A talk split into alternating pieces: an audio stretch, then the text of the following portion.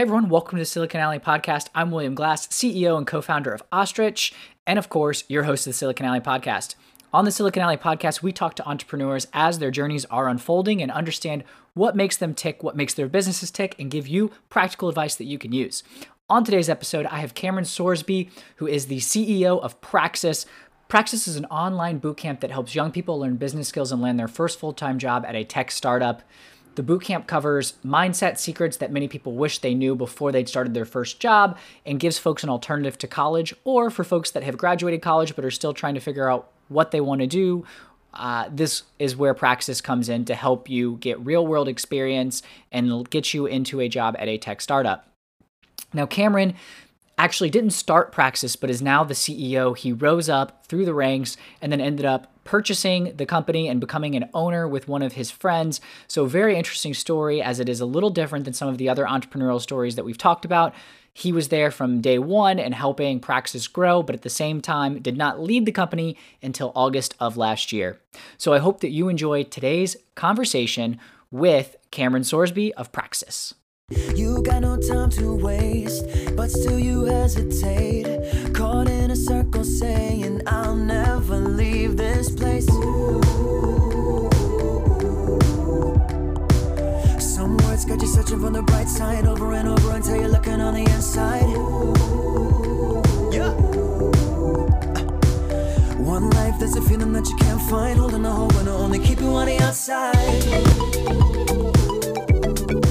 Right, Cameron, welcome to the Silicon Alley podcast. Glad to have you on.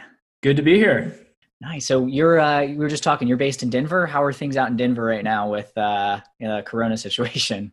Yeah, you know, it pretty much like everywhere. Things are uh, locked down, and everyone's pretty much staying inside. Though it's it's absolutely beautiful out today, so uh, made sure to to take a nice nice walk and, and get some good sunshine in too. So there you uh, go. Just uh, hoping hoping stir craziness doesn't kick in too soon. Yeah, fair enough. Fair enough. It's crazy times right now, but yeah, taking advantage of the sunshine when you can get it and and all that stuff. So, well, I appreciate you sitting down and want to dive in and hear a little bit more about your story. You lead a very interesting organization I think is really relevant to the, the audience. So I'm excited to talk about Praxis. But before we dive into that, tell me a little bit about you, background, and we'll uh, want to hear your story. Yeah, absolutely. So let's see where to begin. In high school and into college, but you know, really this this started in, in high school just with the question of what do I see myself doing career wise long term and everything. Yeah. You know, you, you start to start to think about it around that time, I think. And I think, you know, all the places I've been since then, the decisions I've made have led me to where I am, but it kind of started with that question of like, all right, like what what do I want to do? And for me personally, growing up, I was highly competitive athlete and I loved learning, but I didn't really enjoy uh, school very much. Okay. Um, and then I, I think the third thing was like I I grew up pretty in a pretty affluent uh, affluent family and and kind of started to think about like what do I want to do with my life. A lot of that was in comparison with like what my dad did career wise. He he's a uh, sure. CFO of a national home building company. Okay. And I think you know he he loved his job and he loved he loved working, but what he particularly did never really interested me and and so it kind of started from there like okay like i see yes he's successful in you know traditional terms but i saw that you know he really enjoyed the work that he did. And i wanted to discover what that is what that would be for myself. Okay. And so that kind of i think that was like a launching point of like this career discovery process for myself. Okay Interesting. So you weren't a big fan of school. It sounds like that structure wasn't something that you were excited about, but you enjoyed learning. So where did that that joy of learning come from? Yeah, uh, I don't know. I think how it revealed itself in like early years. Like I remember I loved reading at a very young age and any any favorite books as a kid? Yeah, so I remember a few childhood books like uh, Where the Red Fern Grows. Okay. Which is a book about like a boy in like some rural town and he gets he buys two dogs and then it's like their whole stories with with two dogs and everything. The first book I remember like reading over and over again is actually Holes. Do you remember that one? They turned it into a movie with like Shia LaBeouf before he became Shia LaBeouf as we know him today. But I remember for whatever reason, I just like read that book probably like 10 times and felt okay. like back to back. And then um, you know, around like 10 or 11, I think that's when I discovered Harry Potter and got on that kick. I remember at a very early age, I I took an interest in like current events and politics. And I'm kind of embarrassed by it now because just thinking about like an 11 year old that's like listening to like talk radio and keeping up with the news and everything, it's it's actually really boring to me now. Um, but I think you know for for that time, I think that was my equivalent of like, hey, I'm interested in like ideas or philosophy. That's what was available to me at yeah. that time. You know, so yeah, that's I I just remember being very curious uh, about those things at an early age, and like probably you know being in a classroom setting, I just never really loved the structure but probably out of one out of like eight classes I would enjoy, and they were more like history or English classes. Okay. And I would love being in those classes and having discussions. And then it was like, hey, you have these homework assignments. I'm like, nah, I don't, think I'm going to do those. So that's, uh, that was kind of the, the pattern. Growing okay. No, that makes sense. That makes sense. So had that love of learning, but the traditional structure wasn't uh, exactly what you wanted. And witnessing your your dad and his experience leading as a CFO, this home building company started to lead you down this path. So like what was that process of of really thinking about what it was that you wanted to do and um, career wise and just with your life in general?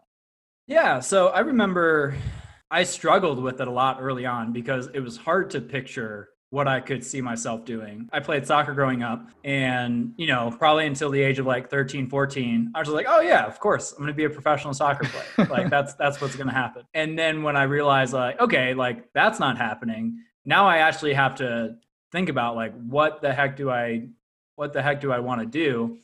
And through college, especially like the first couple years, it was stressful because you know you're you're trying to like kind of plan the first 5 to 10 years of your career it feels like at that time. You know you're you're selecting your college major what classes you want to take and then yeah. how does that all connect to what you do after college and beyond?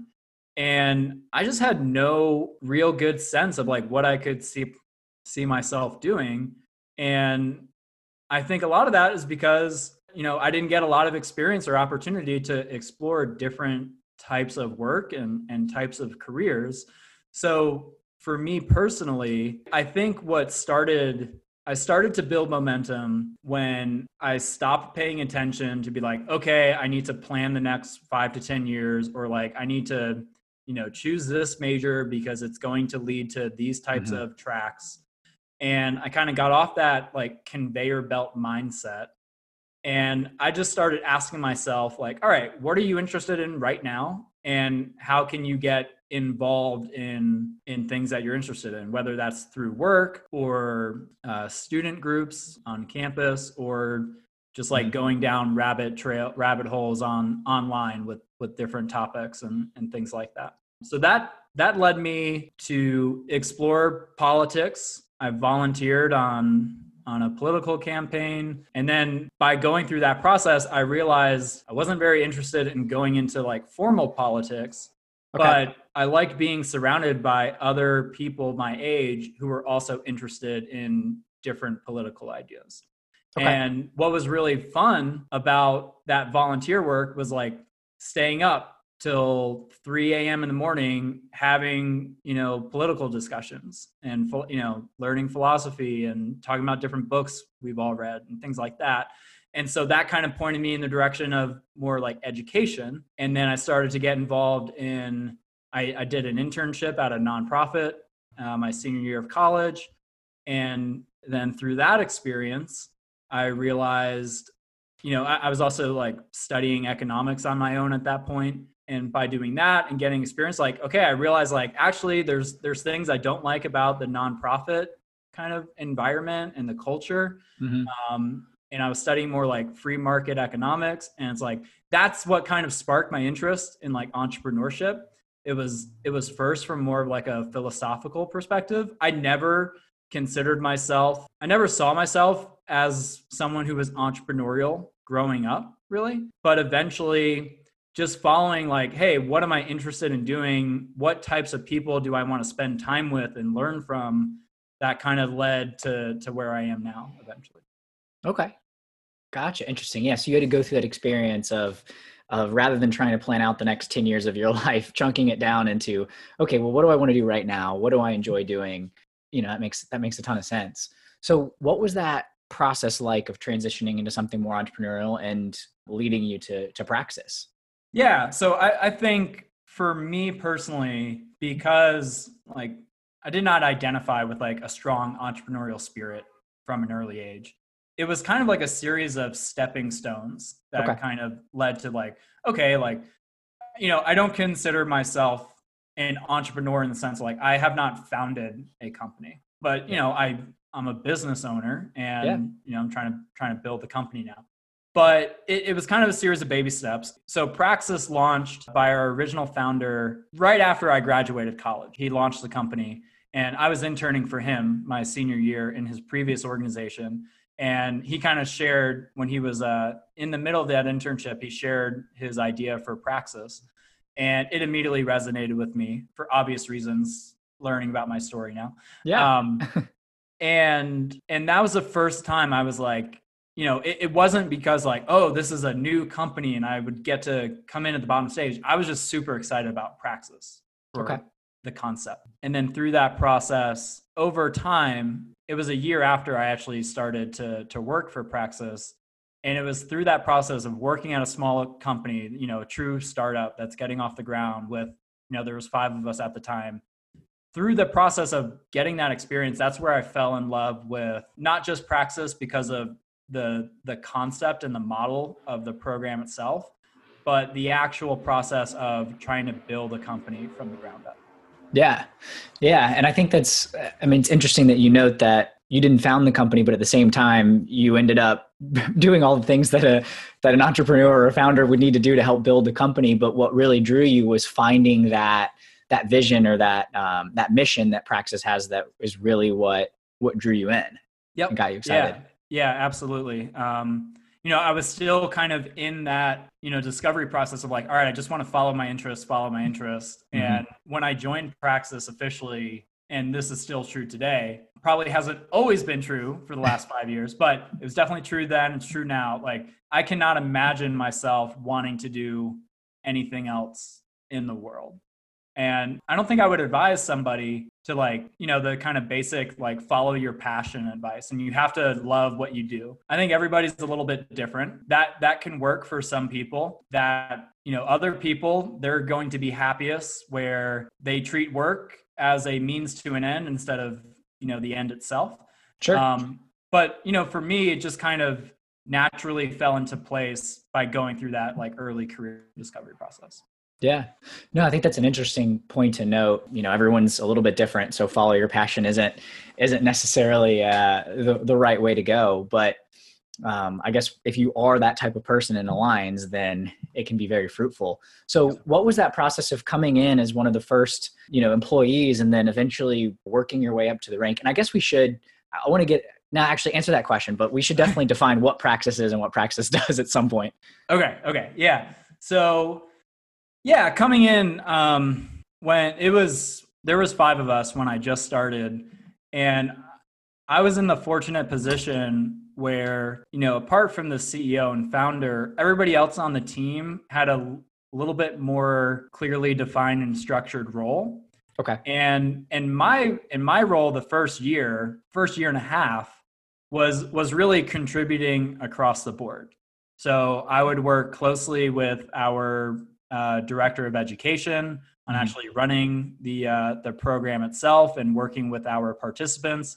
I would work with our you know, uh, marketing director on you know the in-person events we're doing and and a little bit of the uh, ad work, and then I would kind of run like the like operations and the application process and, and everything. So by being in a position like I didn't even have a title in the first 18 months, which I was excited about and so I, I got like apart from the CEO, I probably had the most exposure to most aspects of the company itself.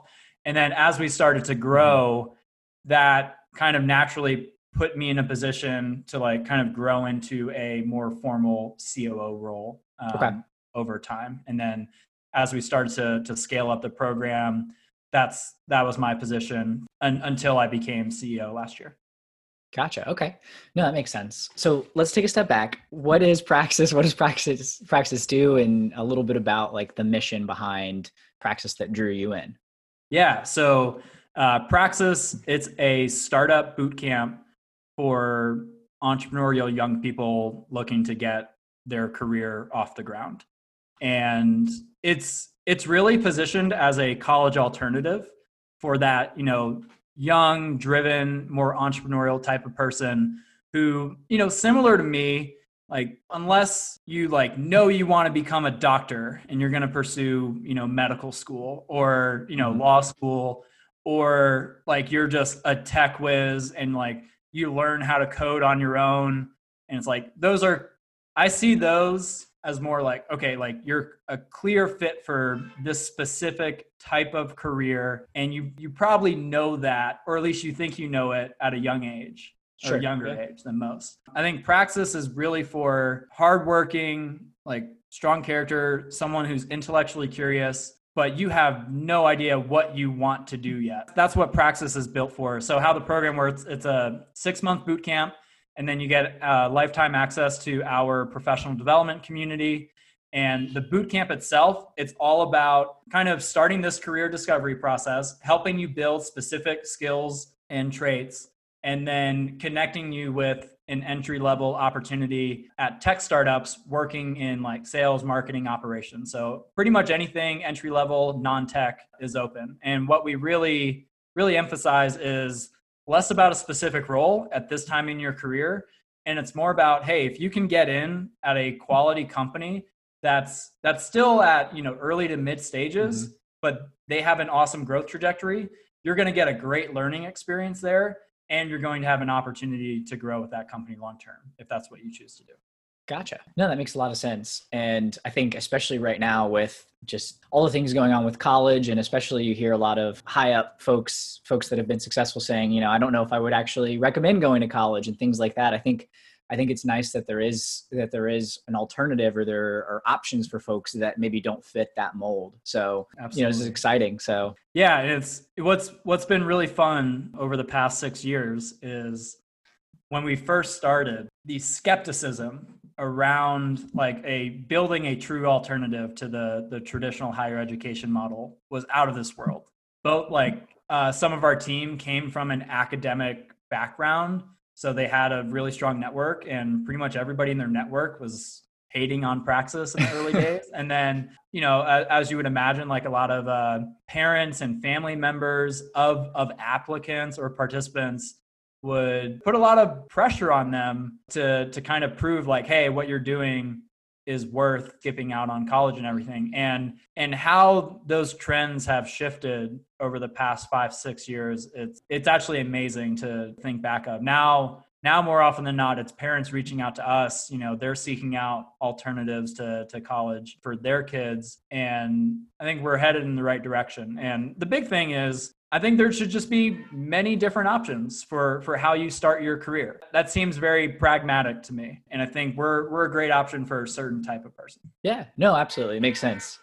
Having options, we're all all different. People learn differently. People have different interests, and I think it it makes a ton of sense. You know, as you've already mentioned, if you're going down the medical track, yeah, you probably need to go to a traditional that whole traditional process because there's a lot. It's it's just a different profession than say getting into sales or something in entrepreneurship or things like that that where I have a ton of folks that I know that um, I went to college with that ended up in roles that they didn't need to go to college for. Of, yeah. Yeah, or didn't even think of. And it's like, you know, started their own stuff that they didn't need to necessarily do that. So it's definitely, I think, a conversation and I'm happy to to hear about what you guys are doing. So if someone's interested in this or, or maybe considering it, what are some of the things that they can expect from Praxis? What are like the results that you guys deliver? Like what what are some stories that you have from students that have gone through the program. Yeah, absolutely. So, I mean, the the primary outcome that you would get as a successful participant is you have six months of education and and our primary objective there is that we help you build a really strong professional portfolio of projects and content that you can take with you. But the the actual outcome is that we guarantee you that you land a job at a at a growing startup. And so our you know we we work with uh, startups all over the country. Our one of my favorite business partners of ours that that I like to uh, brag about it's it's called PandaDoc. They do electronic documents. Okay. And they've hired 20 Praxis graduates from the program. And out of those 20, over the past two and a half years, 17 of them are still with the company. Wow. And there's been a lot of growth. So we mostly start participants at PandaDoc in uh, either on their sales team or or on their um, like customer success team. And what I'm kind of most proud of is the the growth that graduates experience beyond the program itself. So if you're staying in sales team, pretty much everyone that was in a entry level like sales development rep position has grown has gone on to becoming either a senior SDR or an account executive. And there's been a lot of a lot of participants working there that have moved over to different departments and different teams and and um, you know received promotions and, and grown because they've through that work experience, they were able to figure out like where their sweet spot is. So that's really exciting. I think that's kind of the the typical path. Like, hey, we're gonna connect you with a an awesome growing company and, and you're going to have the opportunity to go in prove yourself in that first like six month period and then grow with the company beyond that. But the other thing is like our primary job is not to deliver talent to companies. Our primary job is to help you develop a long-term skill set of how to navigate your career. And so we've we've had participants go on to start their own companies. We've had participants you know go work at a startup for 12 to 18 months and then you know they they kind of build a individual like freelancing career so they can travel and and just take on a more like entrepreneurial lifestyle kind of all, all of the above. And we've also had participants go back to college after praxis and now they're better informed of how they're going to use you know college to to kind of start the career they want. Okay. Say most vast majority of people that come in thinking they're going to like use praxis as a gap year though, they they figure out like, hey, I actually don't need the things that college delivers because I'm already able to do these things on my own and stuff. That's awesome. That's awesome. Yeah, there's a, there's a nice variety. Okay.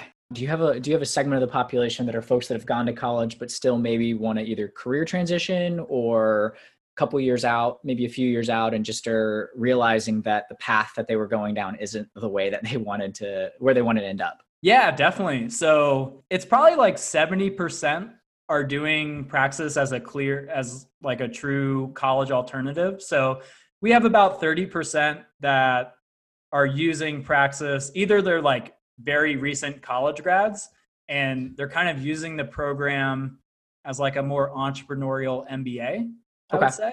And then we have um, a good amount of like early, like mid to late 20 career transitioner types as well. My favorite story is a graduate called, uh, her name's Jackie Bloom. She was a teacher for six years at a, I think she was teaching at a private charter school. And she just realized like, hey, I don't, I don't want to make a full career of teaching for the next 20 years. And she came into the program and absolutely crushed crushed it. She actually works at PandaDoc, the company I mentioned. Cool. Um, and then she positioned herself so that after the first year and a half, she was able to uh, to kind of get get to work remotely. So now she works uh, works from home in uh, in Oregon.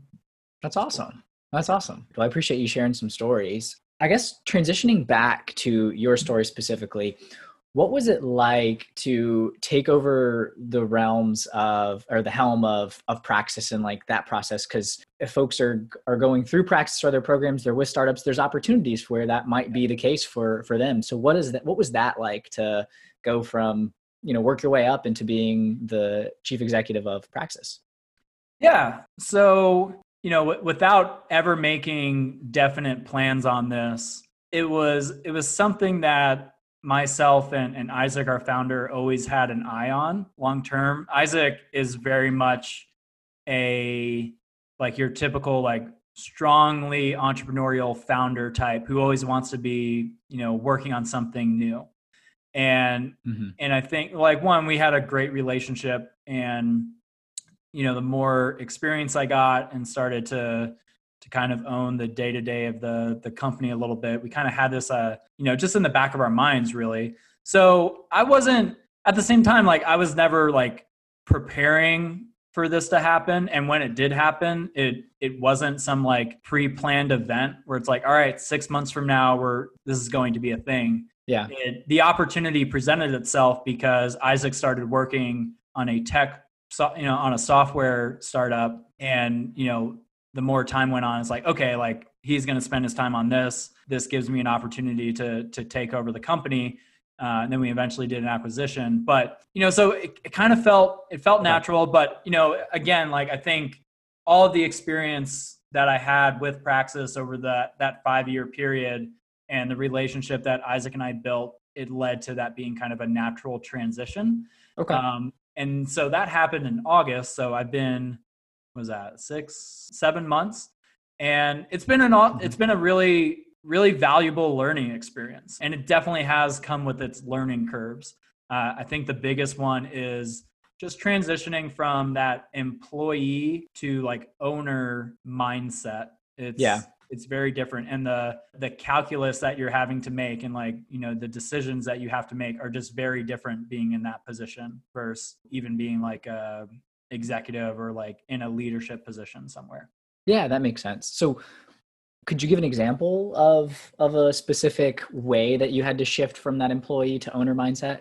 Yeah, previously in my role, I was very comfortable making decisions on a daily, monthly to quarterly basis. You know, okay. didn't didn't really have to think beyond that timeline um, very much. Like, yeah, like we we would discuss as a leadership team, like, hey, like what are we building towards and everything. But that's really CEO's job to be thinking about. Just being forced to balance how does this potential decision impact what the next month or next quarter looks like versus, you know, where do we want to be in, in three years? And I guess the biggest, like pretty much all the finance side of everything.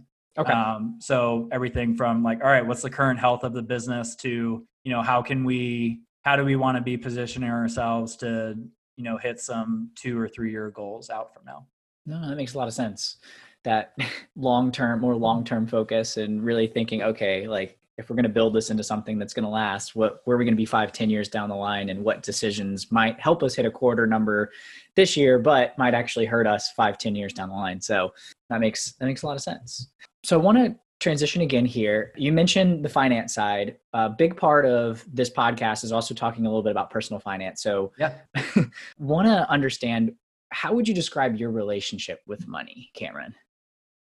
Yeah, I I think I have a good relationship with money. Um, I see money as a tool to have the types of experiences and and access to to people and resources that I want. So I'm 29. So throughout my 20s, starting my career, I think my most influential take on money for myself has been not allowing my short-term earning potential to be the driving factor of my career decisions.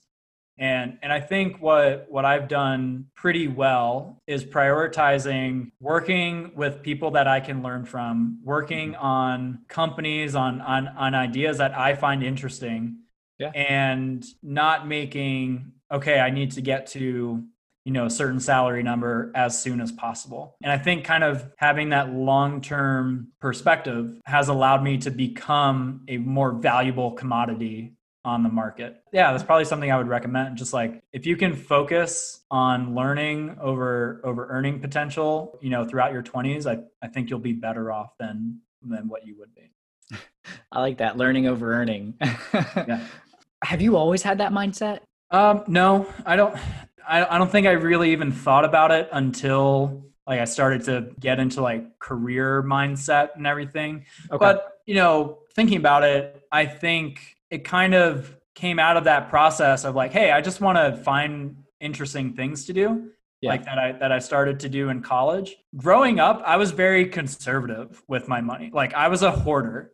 Like I would have a stash of cash okay. in my drawer and like one of my parents would come in and be like, "How do you have all this money? Like you don't have a job? Like where's this coming from?" And it's like I've saved up Christmas presents and money like since yeah. I was like 8 and just like I just would never spend it. And I think like on spending in particular, I, I think I've broken out of like being very frugal for for the sake of frugality I think that's another thing. Like, I would probably tell people, like, use money as a tool more and don't be like overprotective of it just for the sake of it. Like, but think about, like, hey, where can I allocate these resources to get the you know highest return on investment for myself? So, like, one of the things I did in college was I would spend money on like traveling to different events that I was interested in. Okay. And I didn't necessarily have a lot of money to do that, but again, like I was prioritizing like trying to find people mm-hmm. that I wanted to to be around and build relationships with. I like that a lot. Prioritizing those experiences and it's interesting because I feel like that's a big thing right now, especially in like personal finances, the ultra frugal aspect of it. But yeah, realizing that that you need to use the resources that you have appropriately and investing in yourself is one of the wisest ways that you can you can spend that money. Yeah, I've always I I I don't I'd love to hear what your basic beliefs are, you know, things that yeah. you kind of recommend here. But like and I I say this, I don't have a lot of experience with like listening to Dave Ramsey types and everything, but that kind of common belief of like don't, you know, only spend what you have and like you have to save and like going into debt is like the worst thing imaginable you know, I, I, think there's, I think that can be very, very helpful. Yeah. Um, for people that have those particular types of problems, but if I'm starting with a young person, it's like, hey, I have a blank slate. I think that's a very, that's almost like fear mongering of yeah. just like, okay, like don't become a debt slave, like don't get a credit card, don't do these things. Like, I think you need to start with a more empowering message on on personal finances.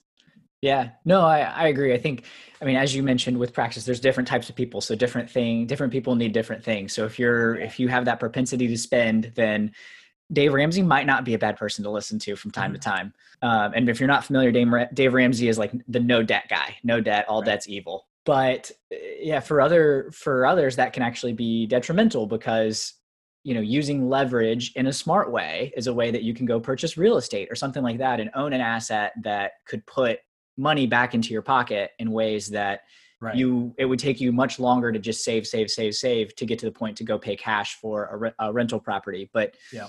you know there's there's obviously different scenarios. So i'm kind of in that believer of it. It really depends. Right. Um, yeah i in my experience i think a lot of people are like are scared to even learn about personal finances because it, it's just like a stress point you oh, know oh, yeah. and and i think with children and growing up it's something we kind of shelter them from too so you don't yeah. really learn a lot about like financial literacy until you're like forced to because like oh shoot i got my first credit card and i did not handle it well now i got to figure this stuff out for myself yeah, unfo- yeah. Unfortunately, that's that's the way that's the way society is. Right. right. We don't teach it in school. We don't. You, if you're lucky, you get it from a parent or yep. a relative. Yep. Um, but at the same time, you might actually get really bad habits at the same time because yep. they no one was taught that. It's not like you, you kind of learn, as you said, by swimming. You know. yeah, it's treated. It's kind of treated as taboo for yeah. like to even discuss it with as as people are growing up and stuff. Exactly. Yeah, which is a shame so I'm not sure if that's a part of praxis, but uh, definitely. Uh, so like the the cool thing about praxis, like compared to you know like coding boot camps or there's like sales boot camps out there that are very hyper focused on all right we're going to teach you these specific skills so you can be ready for this type of job you know we get to have the flexibility with praxis where it's like it says much about your personal and professional development so like we have weekly yeah. workshops with entrepreneurs and other guests and like that's definitely something we've run workshops on like personal finance and, and all that type of stuff and just trying to present different viewpoints on how to handle that stuff you know? Yeah.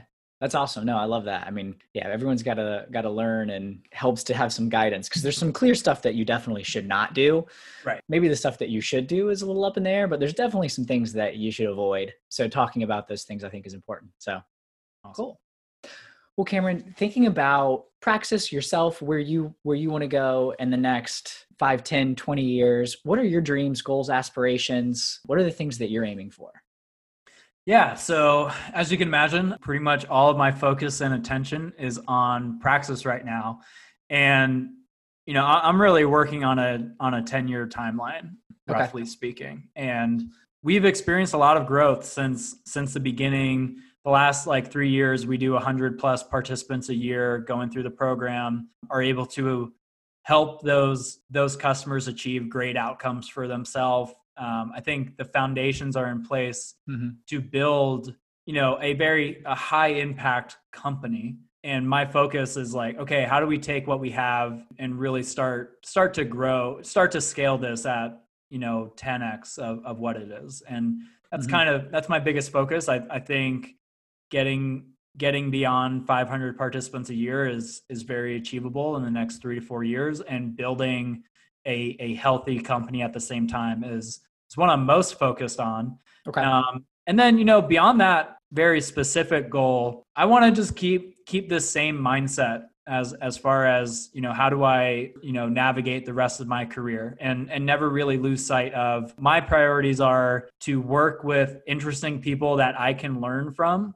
and to kind of sharpen my skills as far as like company and company building goes. And okay. you know who knows what that looks like you know 10 15 years from now but um, i'm really excited about the opportunity to to start with praxis excel. That's awesome. That's awesome. I love that. Love that.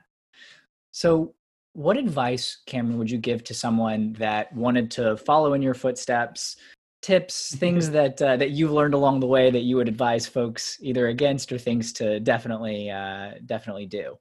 Yeah, um, if you're interested in maybe be, you know being a business owner or entrepreneur one day, I would say do one of two things. Either like just go take the leap right now and be like go start something on your own and just trial by fire. Or I would say go find a small company and and essentially like do an apprenticeship with them for a couple years and and figure out what you can learn from that experience. And i think that gives you time to kind of discover for yourself like hey what is a company that i would be interested in starting? Or it gives yeah. you time to figure out like is this really what you want to do? But i think if you're more entrepreneurial you kind of have a a strong sense that you want to start something of your own one day either do it or go work for somebody who's doing it right now. And then beyond that like earlier earlier years like if you're not at that point where you're not you're not sure what you want to do i think getting as many different types of experience as you can is is really the most beneficial thing. Figuring out through experience what you don't like doing i think is more valuable than you know kind of trying to pre-plan like okay i think i want to do this. I'm going to put all the effort in the world to pursue this one thing and then you achieve it and you're like oh crap i actually don't think i enjoy this. Yeah that's that's good advice. It makes a lot of sense and i think trial by fire is a is a great piece of advice if you're in that kind of mindset. Just go for it and if you're not sure apprentice is definitely definitely a go because you learn a ton from other folks. You'll see what works what doesn't work. Yeah, yeah. and there's there's also so many ways that you can start something on your own without it having to be like okay this is where my primary source of income is is coming from. Like you can do yeah. side projects. You can do monthly or weekly experiments. Like hey i'm going to get this website up. I'm going to offer this type of service or product and we'll see see how it goes. Yeah i love that. Yeah try try a bunch of different things and figure out what sticks. Yep. so cool. All right cameron what's the best investment that you've made? Ugh, uh, I would have I would have to say, fingers crossed, Praxis.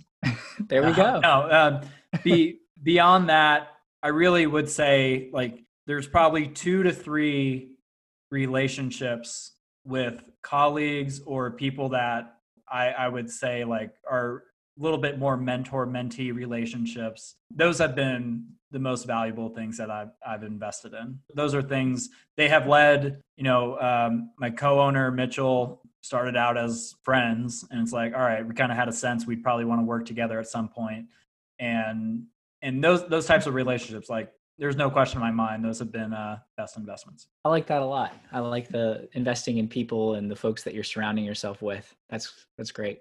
What would you say is the best and worst part of entrepreneurship, owning your own company, leading a, camp, a company? I think the best thing for me so far has been it forces you to get out of your comfort zone and like you're either going to grow or you're going to fail. You know, like yeah. it, it's just another level, like a different level of having skin in the game, and and I think that's really important um, to to kind of put yourself in in positions where you're forced to to figure things out and you're you're forced to learn things on your own has has been the most beneficial from a personal standpoint toughest part think it's easy to say like the stress that comes with it but you know I, I think that's just part of what you sign up for. And like yeah. I think more often than not i i find value in in the stress because it kind of mm-hmm. again like it it forces you to become sharper and more focused. Like you know, an athlete when the game's on the line, like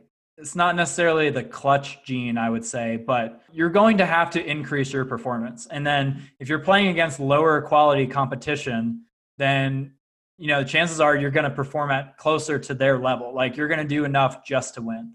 Uh, it's hard. It's hard to say what the uh, the toughest thing is. Like I, I like the challenges of it more than anything. Well, I think that right there shows your mindset, right? that that the stress, the things that would usually eat people, or po- folks would say this is the toughest part, is actually used in a, a positive way as a driving force. Yeah. So yeah, yeah. So one thing about you know, being in in this type of position, I think having to fill different roles before like you're able to fill them with like sp- other other people yet. So like, mm-hmm. all right, right now like I'm the CEO and one or two other positions on the team mm-hmm. that we know we want to fill when the time's right. Um, so that that's always tough, like having to juggle like your what yeah. you should be focusing on that's in the best interest of the company versus what you have to focus on to you know to get through different stages and stuff. Yeah, that makes sense. I like that a lot. Yeah because at the end of the day, yeah, you've got to do the day to day things, or else the long term vision doesn't matter. Yeah, it doesn't so matter. it's like, yeah. what would you say is the dumbest money mistake that you've made, Cameron? Buying a new car, no question. Like, just did it out of like laziness. Like, this is the easiest way that I have a vehicle to get around. And if, if like cars are your thing, then awesome. Like, that's cool. But I just don't. I just don't really care what I drive, and I just did it out of laziness. Ah, I was like, oh, I should have just got some like used car, and like I would have treated it the same, and it wouldn't have depreciated and valued nearly as much. It's just like, and plus that that means I had to be in a car dealership, and I can't stand it. Oh my gosh, it's just the most painful experience ever. So just just by having to be in the dealership for a couple hours was uh, I already knew it was going to be a poor investment, and then I was like, sunk sunk cost policy. I'm, I'm already here. I've already gone through the pain. I'll just do it. Oh yeah. gosh, yeah. I can relate. I can I can definitely relate to that. I did something silly. I bought a used car, but I didn't do your due diligence. Well, I did. I mean, I did a lot of online research, but the issue yeah. was so I spent a year in Thailand teaching English. So uh-huh. I did. I sold. I sold my car while before I left, and when I came back, I needed a car. So I got a job first, and then like for a week had a rental car like rode with friends and then i was like all right well i've got to get a car yeah. the issue was i sh- i didn't do any research the week because i just started this new job and but i mean besides online and so the first time i showed up in the dealership was with a friend without a car and i knew that i was leaving with a car yep. so like i you know it's like this is silly but i ended up they ended up messing up on my interest rate on it because i did i did get a loan on it which i paid off super yeah. quick but yeah, they messed up on it, and the guy wanted me to come back in to come sign for a higher interest rate, and I was like, it's like uh, absolutely not. Like, what do right. you? That's your problem. If you can't sell the loan, that's not my problem. You should have. Yeah. You shouldn't have made a mistake like that. Yep. So yeah. But yeah, anyway, it's just like that's one of the few experiences where you're just like, I know I'm going to get screwed yeah. one way or another, and it's going to be painful. So yeah. So I, I yeah, similar situation. Just yeah, not fun. Cameron, what would you say is the most frivolous way that you've spent money in the past? Same same answer. Um, okay. Yeah. No, I, mean, I mean, it is. So I have this internal conflict of like I, I've moved new cities a couple times, And I just hate the hassle of like, all right, I'm going to move all of my stuff, organize yeah. a moving truck and all that type of stuff. So when I actually moved out from Charleston to Denver, I just got rid of all my stuff there and then bought new stuff. And at the time, I'm like so excited about it. Um, and then then you come and you go, and then you're like buying all this new stuff, and like even if you have a good sense of like, all right, this is how much I'm willing to spend, this is how much it's going to cost. It always costs more than, you, and you're yeah. just like, I probably should have took like half this stuff and just moved it. But yeah, I'm just with that type of stuff. I'm I'm super lazy about. Like I just can't help it. And yeah. part of part of me is like, eh, I should probably be a little bit better about it. But the other part of me is like, it's it's not worth it. You know, like it's yeah. Yeah. No, that's one of those things that you have to weigh for yourself. Like, is the pain of like organizing moving trucks and all that stuff, is it worth yeah. Is it really worth the however however much money I'll save? Yeah, how much I mean, how much is your time worth? Exactly. just gotta figure that out for yourself. Yeah. What would you say is the biggest challenge facing everyday Americans when it comes to finances? I really do think it's it's just like personal education. If you have a sense of agency and responsibility for like, hey, like mm-hmm. this is going to impact my life no matter what, whether I know this stuff or not, then like you should probably invest time into educating yourself. I think that start like people are not like we were talking about earlier, people are not they're not taught at earlier ages to to how to think about this or just like presented different perspectives and viewpoints on personal finances and stuff but yeah. I, I think that's 90% of the problem right there. And then yeah. that combined with the stress and anxiety that naturally comes with personal finances then people are even less likely to to just like dive in and learn this stuff on their own. Yeah. Makes sense. Makes sense. And also the financial industry kind of the way that we've framed it, at mm-hmm. least in society, is that it, you've mm-hmm. got to be super intelligent to figure out like all this stuff when it comes to like investing in money. And at the end of the day, like, you know, bring in more money than you spend and you'll be in a good spot. Yep. And the more you can increase that gap, then you've got options to invest. Like right. you get that down, you're in a good spot. Cash, cash flow over everything.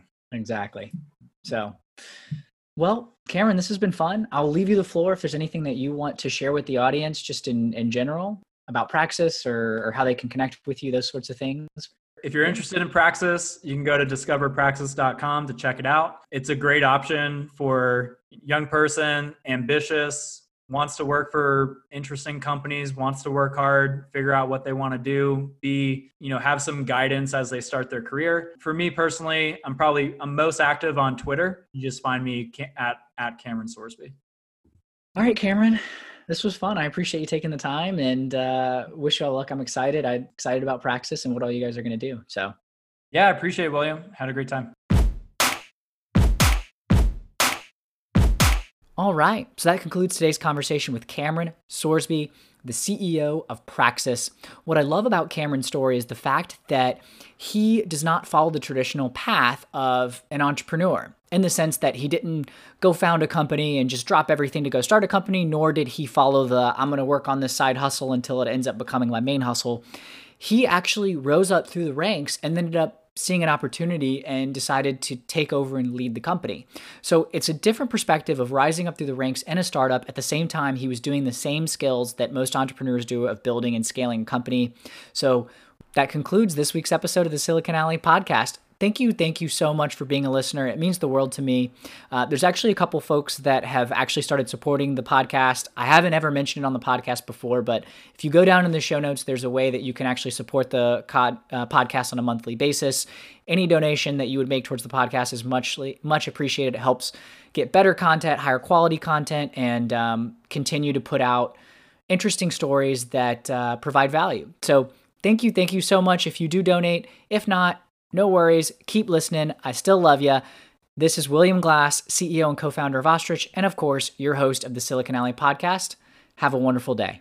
You got no time to waste, but still you hesitate. Caught in a circle saying, I'll never leave this place. Some words got you searching for the bright side over and over until you're looking on the inside. one life, there's a feeling that you can't find. Holding a hope and only on the outside. Special thanks to Brett Miller for providing his song Million Voices as the theme music to this podcast. Special thanks to Carolina Gancars for help directing. And thank you for listening. If you have any suggestions for future episodes or future guests to appear on the Silicon Alley podcast, follow us on social media and shoot us a message at Silicon Alley Podcast on all the socials. Twitter, it's at Silicon Alley Pod. Thanks so much for listening. This is a Financial Glass production. New episodes every Friday. You know that feeling of perfectly timing the stock market, making millions of dollars, getting paid what you're worth, and having your boss appreciate you? Yeah, neither do we. It seems like everyone else gets a cut of your hard earned money before you do. Well, don't worry. At Ostrich, we are changing all that. Ostrich is a mobile app that helps you easily set and track your money goals. Joining the Ostrich flock means you'll be surrounded by others who also want you to be wealthy and happy. The best part is, Ostrich is free. Sign up for Ostrich at getostrich.com and join the flock today.